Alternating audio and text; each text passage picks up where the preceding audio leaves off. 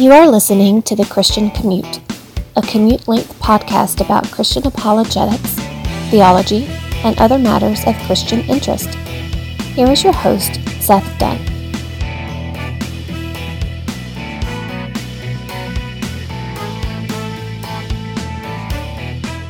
It's Friday, January 26th. This is the Christian Commute. I'm your host, Seth Dunn.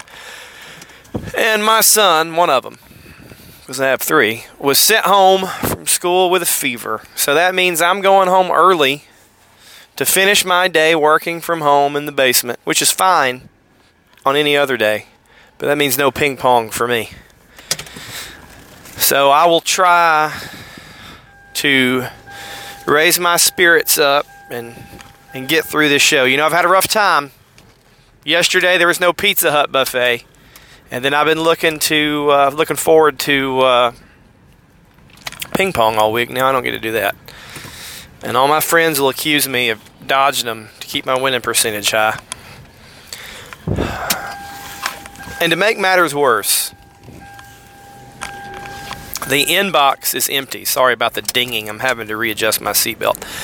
The inbox is empty on the Christian commute roadside assistance line and uh, in the old email.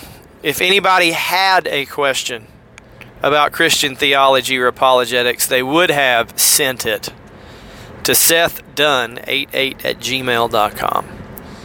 So my previous threats have been to, if nobody sends anything in the inbox, I'm going to give an anecdote about coaching youth sports. And right now is 10 uh, year old boys basketball. I'm off of 12 year old girls soccer. But I'm not going to do that. I'm going to do something that's just irritating and annoying to any podcast listener. That's right. I'm going to ask for money. Send me your money for my Y Crosspoint and Y Rockbridge campaigns. How about that? So that I can do direct mail to promote my website. Gimme, gimme, gimme. Don't you hate it when podcast people ask for money, they'll get onto my Patreon. We couldn't do it without you. Blah blah blah blah blah. And it's the end of the year, and we need your funds. Make sure you're giving to your church first, and if there's anything left over, send it to us. We got a. We'll send you a coffee mug. Does anybody out there have a Christian Commute coffee mug? They exist. They're nice too. Uh, you can get them off Zazzle. I used to have a link at christiancommute.com about where you could buy them, but I don't. That's gone. I guess I should put that back.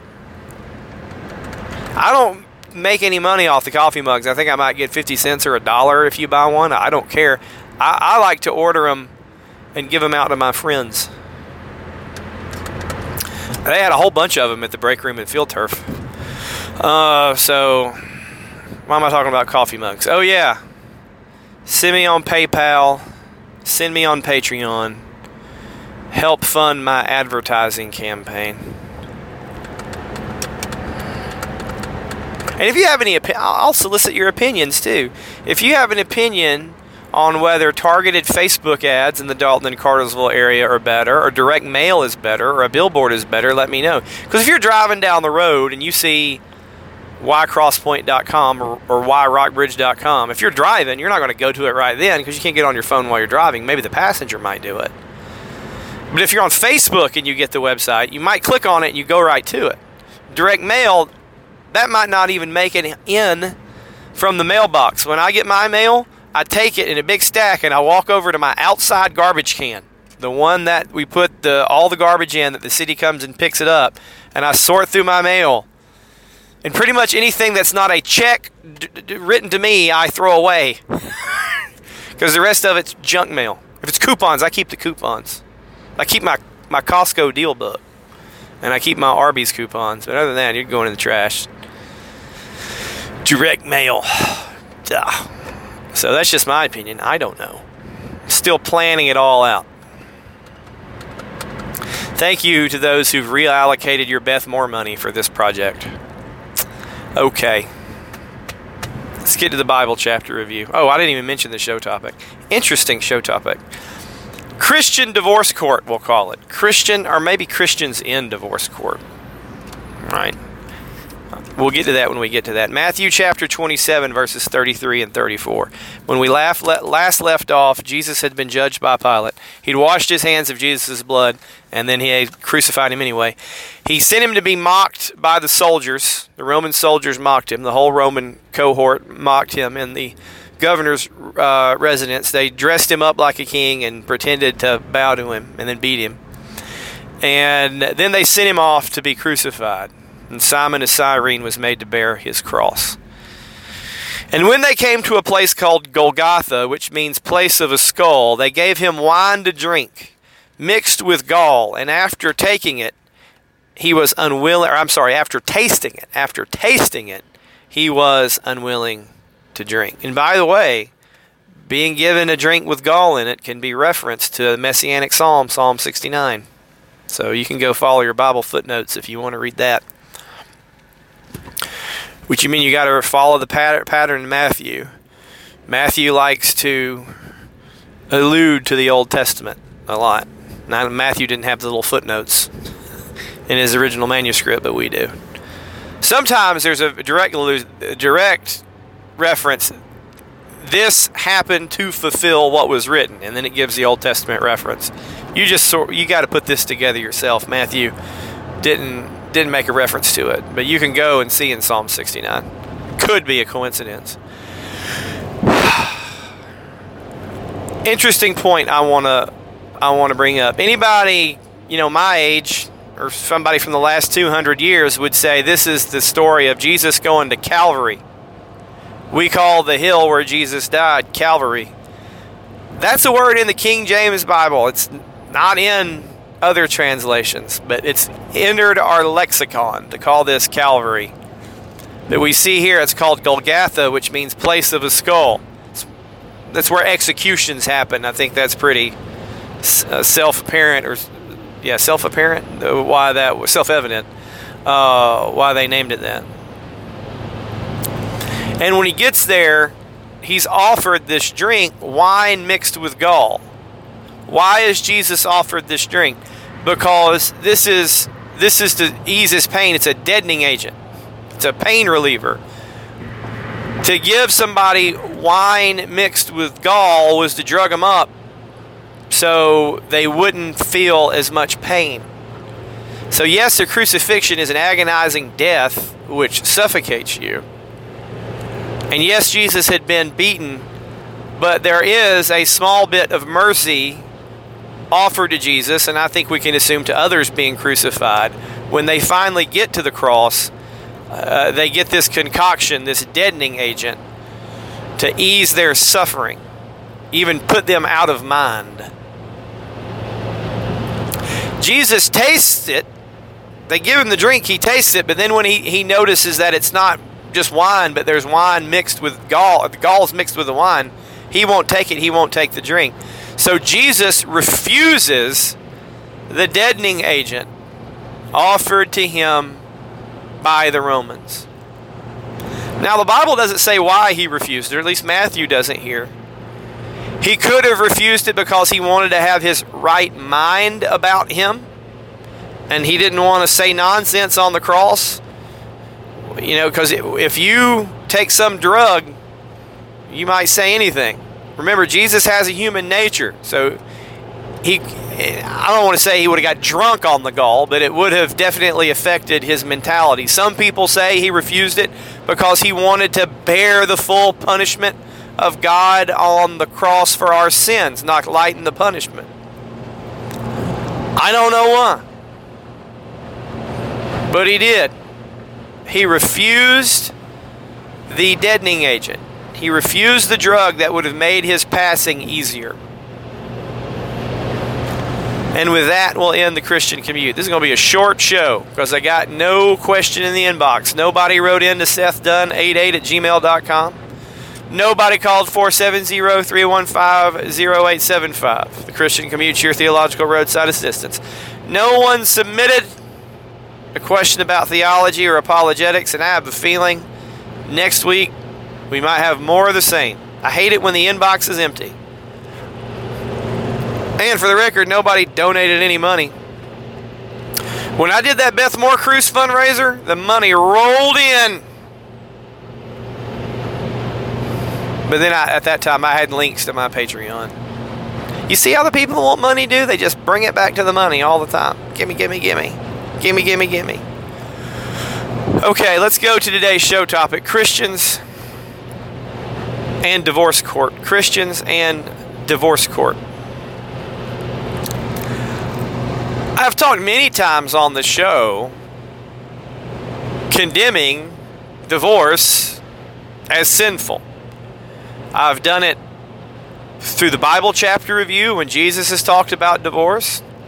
I think I've done it in response to questions that are submitted. And I think my position on it has been really clear. You're never going to find me advocating, recommending, or recommending divorce. Not on the Christian Commute or anywhere else. God hates divorce. and, you know, I mentioned briefly divorce being unrighteous, not just divorce itself, but remarriages when I did my show on Alistair Begg's bad advice. I called it bad advice, it's sinful advice. To tell somebody, listen, to go to a quote unquote gay wedding is a sin. It's a sin. You shouldn't do it. And Alistair Begg advised somebody to sin. That's what he did. By the way, update on that. He's been taken off of American Family Radio. His program's not on it anymore. Because they didn't, I guess they didn't deem him fit to be featured anymore. And I think that was a good decision on their part. I don't know who all's on American Family Radio, but good for them for removing him.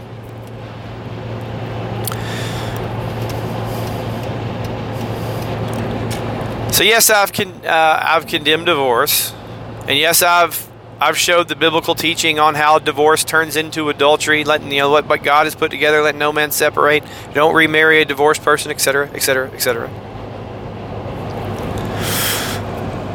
But I think what I've never brought up is the actual process of divorce when there's kids involved and when there's assets involved is going to court. So I'm lucky to have never experienced divorce in my family. My parents have been married for over 50 years.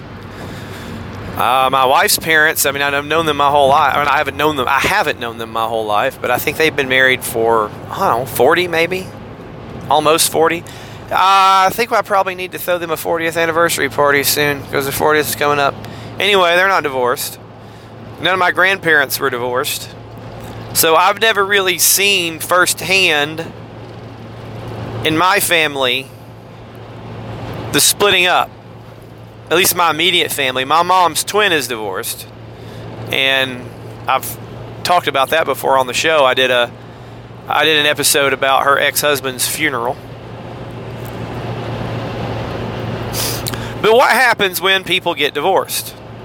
There are marital assets, the house, the car, investment accounts that have to be split up. And you can guess everybody wants all the stuff. And a couple getting divorced, if they don't have a prenuptial agreement, they have to go before a judge in family court or probate court, divorce court, wherever that falls, when their legal union is legal is separated legally, and the judge has to decide who gets what of their stuff. Not only that, and probably worse, because stuff can be replaced, is they decide who gets the children. Now, if both parents are decent people, you know, not criminals, not on drugs, attentive, they're going to get joint custody. Probably a 50 50 type deal. Where one kid, one parent gets the kid, if they live in the same town, one parent gets the kids for three days, and the other parent gets the kid for three days, and they go back and forth like that. Or they might have a situation where, you know, the dad gets nights and weekends, and the mom gets days. Or the mom gets all the time, and the dad gets the summers. And they try, if the parents are both fit parents, to split that up 50 50. But I want to tell you this as a father nobody wants their kids to be away from them 50% of the time or 10% of the time. And yeah, there's a balance for people who say, well, yeah, I know I want my kids with me, but I also want them, you know, they have two parents. I do want them to get to be around their mother or their father, whatever the case may be. But there's a contention there. And it has to be settled by a judge in divorce court. Now, there are people who get together with lawyers and hammer out their own deal, they don't go to court. But a lot of this ends up in court.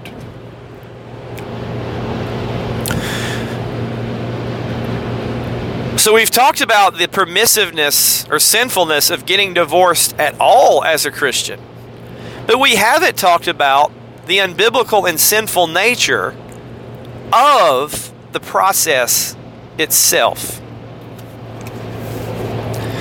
And I think, I think I, I've been remiss by not, by not bringing this up because it's very interesting.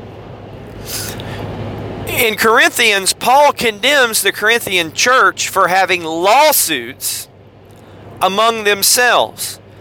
He's saying, You guys are taking fellow Christians to law, that is, to the civil magistrate, in our modern parlance, to have them decide what should be done about your disputes.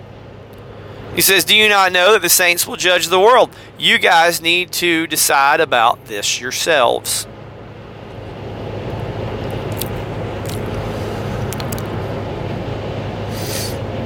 In other words, when Christians have a disagreement, especially, I should say, biblically speaking, because of the issues of church discipline, Christians who are members of the same church. But conceptually, you know, any Christian at all, they need to go to some kind of mediation between the with the elders of their church or their the local church to decide what's wrong. Think about uh, Think about the baby, like Solomon's baby, when the two women went before Solomon to argue from the baby. Now, at that, Solomon, of course, was the civil authority at that time, but he was also, a, a, in some sense, a spiritual authority too, because it was the, the theocracy of Israel, because Jesus had appointed the king. But should Christians be going to the secular courts and letting the secular courts decide who gets their stuff. Number one, Christians don't need to be going to the secular courts at all. And number two, to let the secular courts decide who gets your children. Now, if you have a case where you have a Christian spouse and a non Christian spouse, and you know, for the sake of argument, we'll say the woman is the Christian spouse and the male is the non Christian spouse. And I'm setting it up that way because I think in real life, that's probably uh, the most that's probably the case most of the time when you have unequally yoked spouses getting a divorce. It's probably the man who didn't go to church and the woman i'll change him. You know he'll change for me and then he didn't. And he went to church but he didn't you know he just did it because his wife went. Guys and hey women everybody listening if men will go to chick flicks starring Matthew McConaughey and Jennifer Lopez about dumb stuff. And if men will go to, I don't know, operas or plays they don't want to see, or I don't know, museums. If men will go do stuff with their wife, or you know, some men are lazy. Their wife wants to go hiking. Like they'll go, um, a, a lazy man will go walk th- uh, through a mountain with his wife because she wants to go. So you better believe if men will do a bunch of stuff they don't want to do to make a woman happy, they'll go sit in church for an hour. So when you have one of these situations and you've got the divorce and it's a non Christian abandoning a Christian spouse, well, you look and what's it say in the Bible? Paul says the spouse is not bound, the, the Christian spouse who's being abandoned. Okay, they're not bound this is going to go through. It's obviously not a pleasurable or favorable experience. But they still should want to fight if they have to for their kids and for their and for support. And I, I am I'm not an expert on our current legal system, But you, you understand we're, we're dealing with a different legal system in the first century. I don't think women were getting court ordered child support and visitation rights in the first century. Probably just men got their way. Unless the woman had a powerful and rich father. I don't I don't know how divorce looked. I bet there wasn't alimony and child support. The dad, if he wanted them, probably got the kids. That's not how our society works. Women have a lot more say in the legal system. So just understand that Paul is dealing with a different legal system than we are, but the principle remains the same. Now, a woman who is just, who has a lawyer who's saying, well, she deserves some kind of child support, you know, she needs visitation from or custody of her kids, she should have custody. Like, okay, that's fine. It's okay to do that. I'm not saying that's sinful. But I'm talking about two Christians. If there are professing Christians who are going through divorce, both of them need to be under church discipline. For either one not being repentant, or one or both not being repentant, and one or both not being forgiven. But look what it takes. Not only does it take disobeying Jesus and doing something God hates, now you have to go to the secular courts and you're supposed to be the people of God to have the secular courts decide who gets your stuff and your kids. That's sinful too.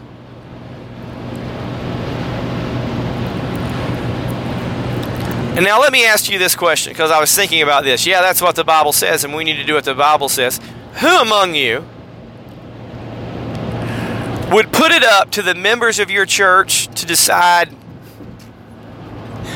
who got your kids in a divorce? Or who got your house in a divorce? Or how much you should pay your wife in alimony? Who among you would, would decide that?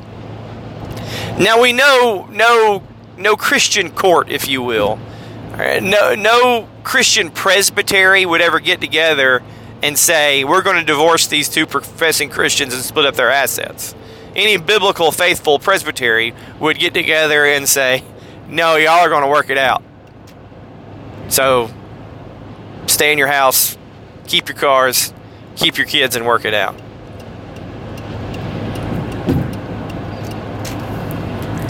But just, just think of your just practically wherever you go to church. Do you think you'd let your church decide some matter that you went to court over? I mean, it's a pretty big deal to go to court. You got to get a lawyer. It's a lot of times. A lot of time you got to really mad at somebody to do it. Would you would you feel comfortable letting your church decide that? If you had dis- some dispute with a fellow Christian, I would imagine most of you would say no. And I think that says something about the difference in the church environment today as it was then. If you think of church now, you got a 1,000 member mid sized church that you don't hardly know anybody there and they don't really know you. Versus the churches in Paul's day being out of the world and into the kingdom like you're being out of the world and into the kingdom with like a very close knit group of people who are going to be ostracized from mainstream society, not popular. People you know and who know you that are going to be able to fairly render some judgment if there's a dispute between you and another Christian.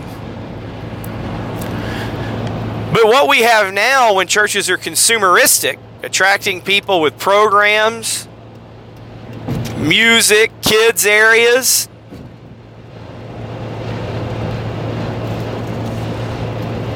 Uh, these are people that, that uh, a lot of people don't consider as having a covenant relationship with. When you think of your church, can you look at everybody there and say, We genuinely have a covenant relationship? And I would be okay with these people making some serious judgment that affects my life. The type of judgment that I would go to court over.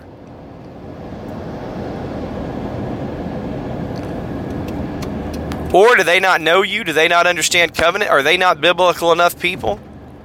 I'm going to tell you this. If I'm a member of a church and I'm there on Sunday morning and they got people hands held high listening to goat music by Hillsong and, and swaying along and crying while they sing it, I don't think those people are fit to judge anything. and how many of you guys, that's where you're at, and that's where your churches are at? It's consumeristic, it's not close knit. They may say it's a family gathering from the pulpit, but is it really? Do you have meaningful membership?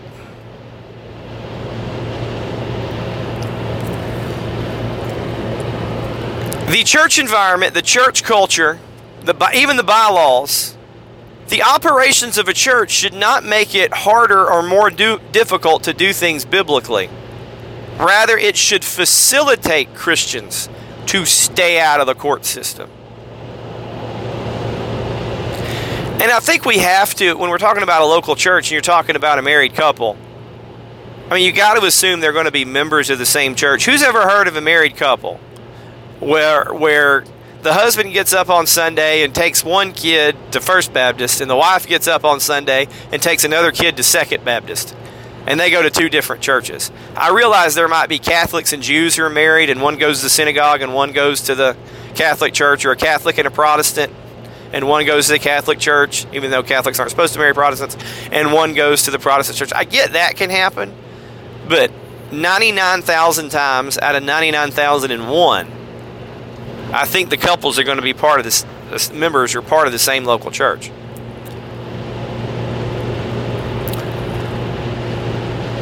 But when they're going through their problems, do they go to their elders at their local church for, for help, or are they the kind of people who are going to go to lawyers? I'm going to tell you this if you go to a consumeristic church, you're not going to go to your elders to have them help you mediate your dispute. You ought to be able to handle things with your wife yourself, but the church is there. Because sometimes wives get real wrong and sometimes husbands get real wrong.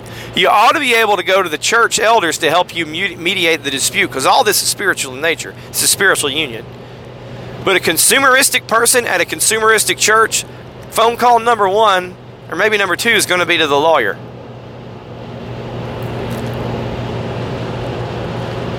And you're going to end up with situations where there's a divorce and one person leaves the church and goes to another church. Listen, in a divorce situation, one person should never leave church A and then just start going to church B. You know why? Because church B would, should say, You're not allowed to be here because in order for you have to gotten divorced, your church should have kicked you out. I'm going to say that again. If you've got husband and wife in church A and they get divorced, and husband just shows up at church B the next Sunday, church B should say, Why are you here? You should have got kicked out of church A for this. And if you got kicked out of church A, we're not going to let you into church B. You need to go fix things with church A. Now, do you think your modern secular coffee bar church is going to do that? To that person who's a professing Christian?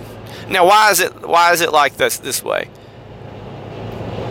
By way of review. So you got husband and wife. There is some altercation between husband and wife.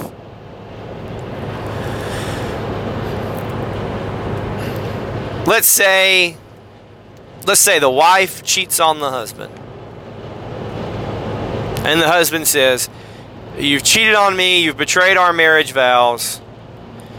You need to repent of this action, disassociate yourself with the person that you had an affair with." and hopefully they're not a member of the same church. You need to repent of this. The wife says, "No, I'm not going. To, I'm not going to repent of it." You know, I felt genuine affections for that person. Me and you hadn't got along in a long time.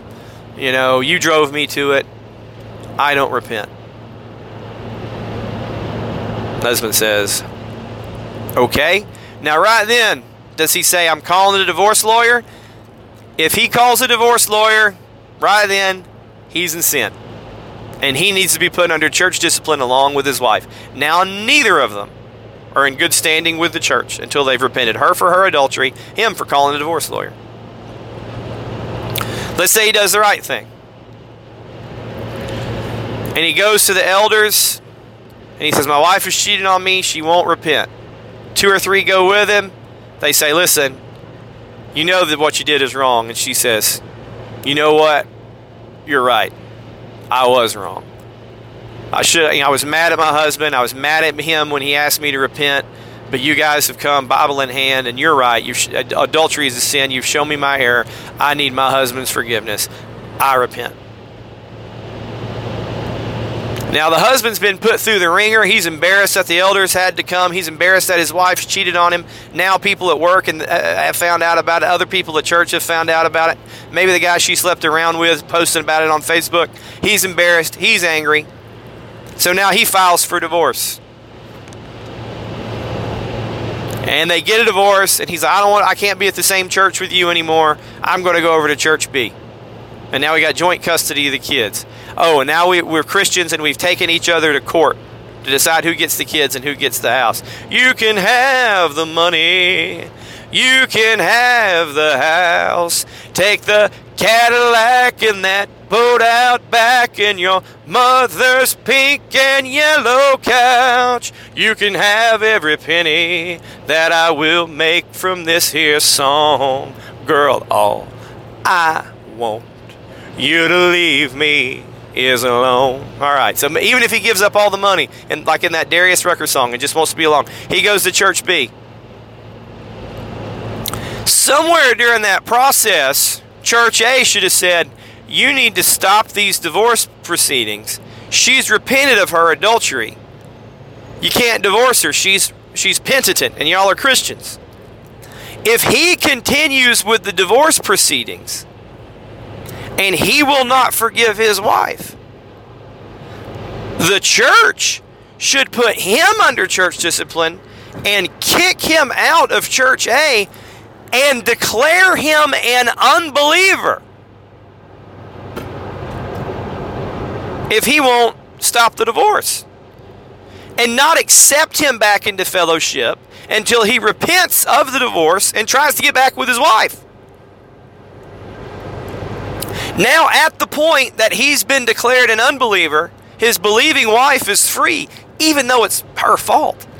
Because, I mean, she didn't win. Uh, that, that's not winning your non believing spouse over with your love, is it? Now it's cheating on your spouse, even though he was nominally a believer to begin with. But what a lot of churches will do is they won't do that. I'll, I'll go ahead and say most. I don't have a Barna survey, but when have you ever heard of this happening? What a lot of churches will do, they'll just accept that he left and he'll go to church B. And you know what church B will do? Oh, we're glad you're here. Let us put you in our divorce care program. Get on uh, ChristianMingle.net. We're, bring your kid to youth. No, no, no, no, no. Get out of here. We know what happened at Church A. We know that you got declared an unbeliever and kicked out of Church A. Don't come here to Church B. And don't bring your new girlfriend here to Church B and oh, that guy's going to go to church B, and then he's going to find a new girlfriend, and, he, and they're going to get married, and, and preacher B is going to do the sermon. No, or not the sermon, the uh, the ceremony. No, no, it's not how it's supposed to work.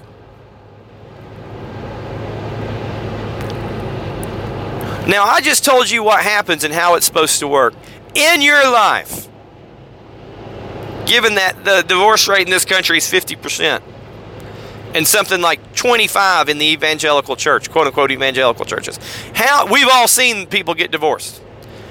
How many times have you seen it play out like that? No, what you end up with is professing Christians splitting up, moving to different churches, and having the secular courts judge their kids. Because they were never taught how it was supposed to go. And they make their decisions based on their emotions and how they feel. And by the way, do you know why people pick churches like LifeBridgePointCross.com, Coffee Bar, Ayatollah, Rock and Roller Church? Do you know why they pick them? Emotions. That's why people listen to Cory Asbury on Fish Radio because it's emotions. He's a blasphemer. I have emotions when I hear Cory Asbury. It's revulsion, it is blasphemy. I want him to repent and be reconciled with God, not be a blasphemer. I want to hate what God hates and love what God loves. God hates divorce, God loves mercy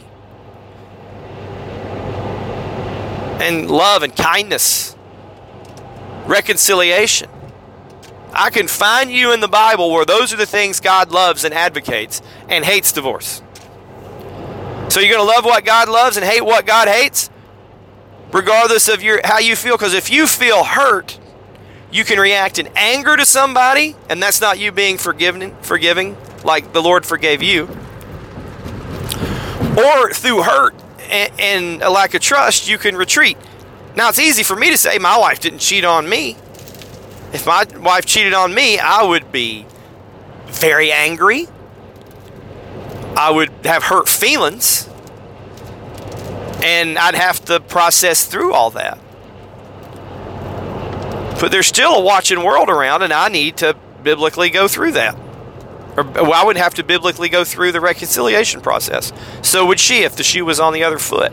So would you, so would your, your husband. It's the same for all of us. And it's easy to say in the car on the podcast, isn't it? This is how it should work in theory. It is, it's January. I made my manufacturing budget for my factory.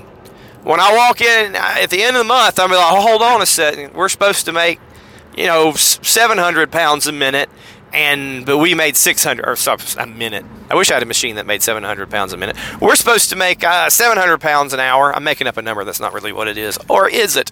Uh, we're supposed to make 700 pounds an hour, and we only made 650. What the heck? That's not how it was supposed to be on the sheet. Yeah, because real life's a little tougher than the sheet. Because in real life, we have temperature changes. In real life, we have yarn breakouts. In real life, we have machine breakdowns. In real life, we have absenteeism. In real life, we have a different product mix than the one we budgeted. So we got 650 instead of 700. So I can sit here in the car all day long and say this is how it's supposed to be because the Bible says, just like I can sit in my office, well, my spreadsheet says this. Our people are supposed they're budgeted to make eighteen dollars and eighty seven cents an hour. You're paying nineteen oh five. Well, economy is different, and that's well, we're not supposed to have any overtime. We, we didn't have enough people, so we had to work overtime with the people we had. The world, and dare I say, the devil's going to throw all kinds of variables at you. It's your job to stick to the book. Now, the woman in that situation She can't make her husband repent and forgive her. Can't do it. But what she's supposed to do is stay out of the secular courts with him until the husband is pro- declared an unbeliever. And when he do- goes through those divorce proceedings, she's supposed to go to church. You guys got to get him to come back or declare him an unbeliever. I'll take him back, but you got to do this. Not happening. It's just moving audience members around. I'm going to tell you this. I think the prime that one of the biggest reasons that churches nowadays hurt divorce or don't like divorce is because it hurts the bottom line. People can't give as much money when they're keeping up two households and spending money on lawyers, and they might get so down in the dumps they don't go to church at all. And when something bad happens in your life like that, traumatic, a divorce is like a death. Maybe you lay out of church for a while and maybe you stop going to your church. Maybe you're going to go to another one because you can't be in the same Sunday school class anymore because you're in the, you know, you're in the married 40 Sunday school class or the married 50 Sunday school class. You don't want to be in the same sanctuary anymore because your wife ain't sitting by you anymore. No, you're just gone. You change your life. You get a new group of friends, get a new church. Left behind. Covenants versus consumers plays out, y'all.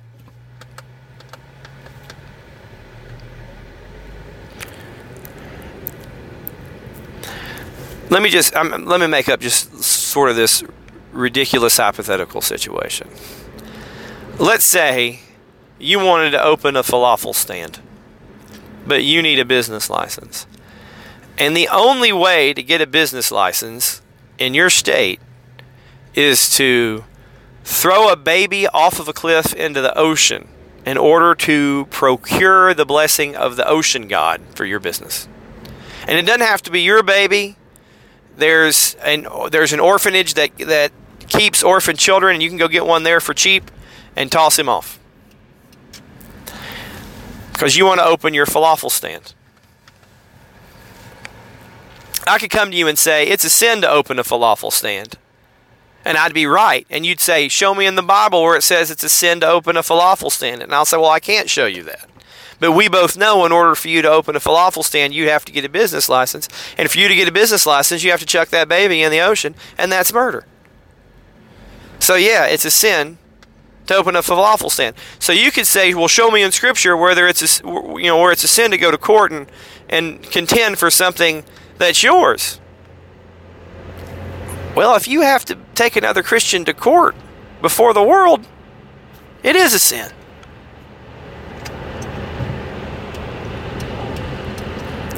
How sad is it that professed Christians, husband and wife professed Christians, can't work it out and have to go to the courts? And how further sad is it that their churches won't step in and say, Y'all can do that if you want to, but not as a part of this church.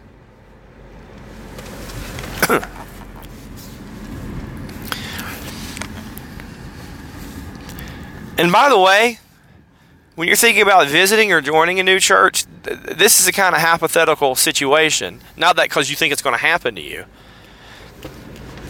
To ask the pastor who just wants you to come and be a part, what would you do here? And see if they have the, the right answer.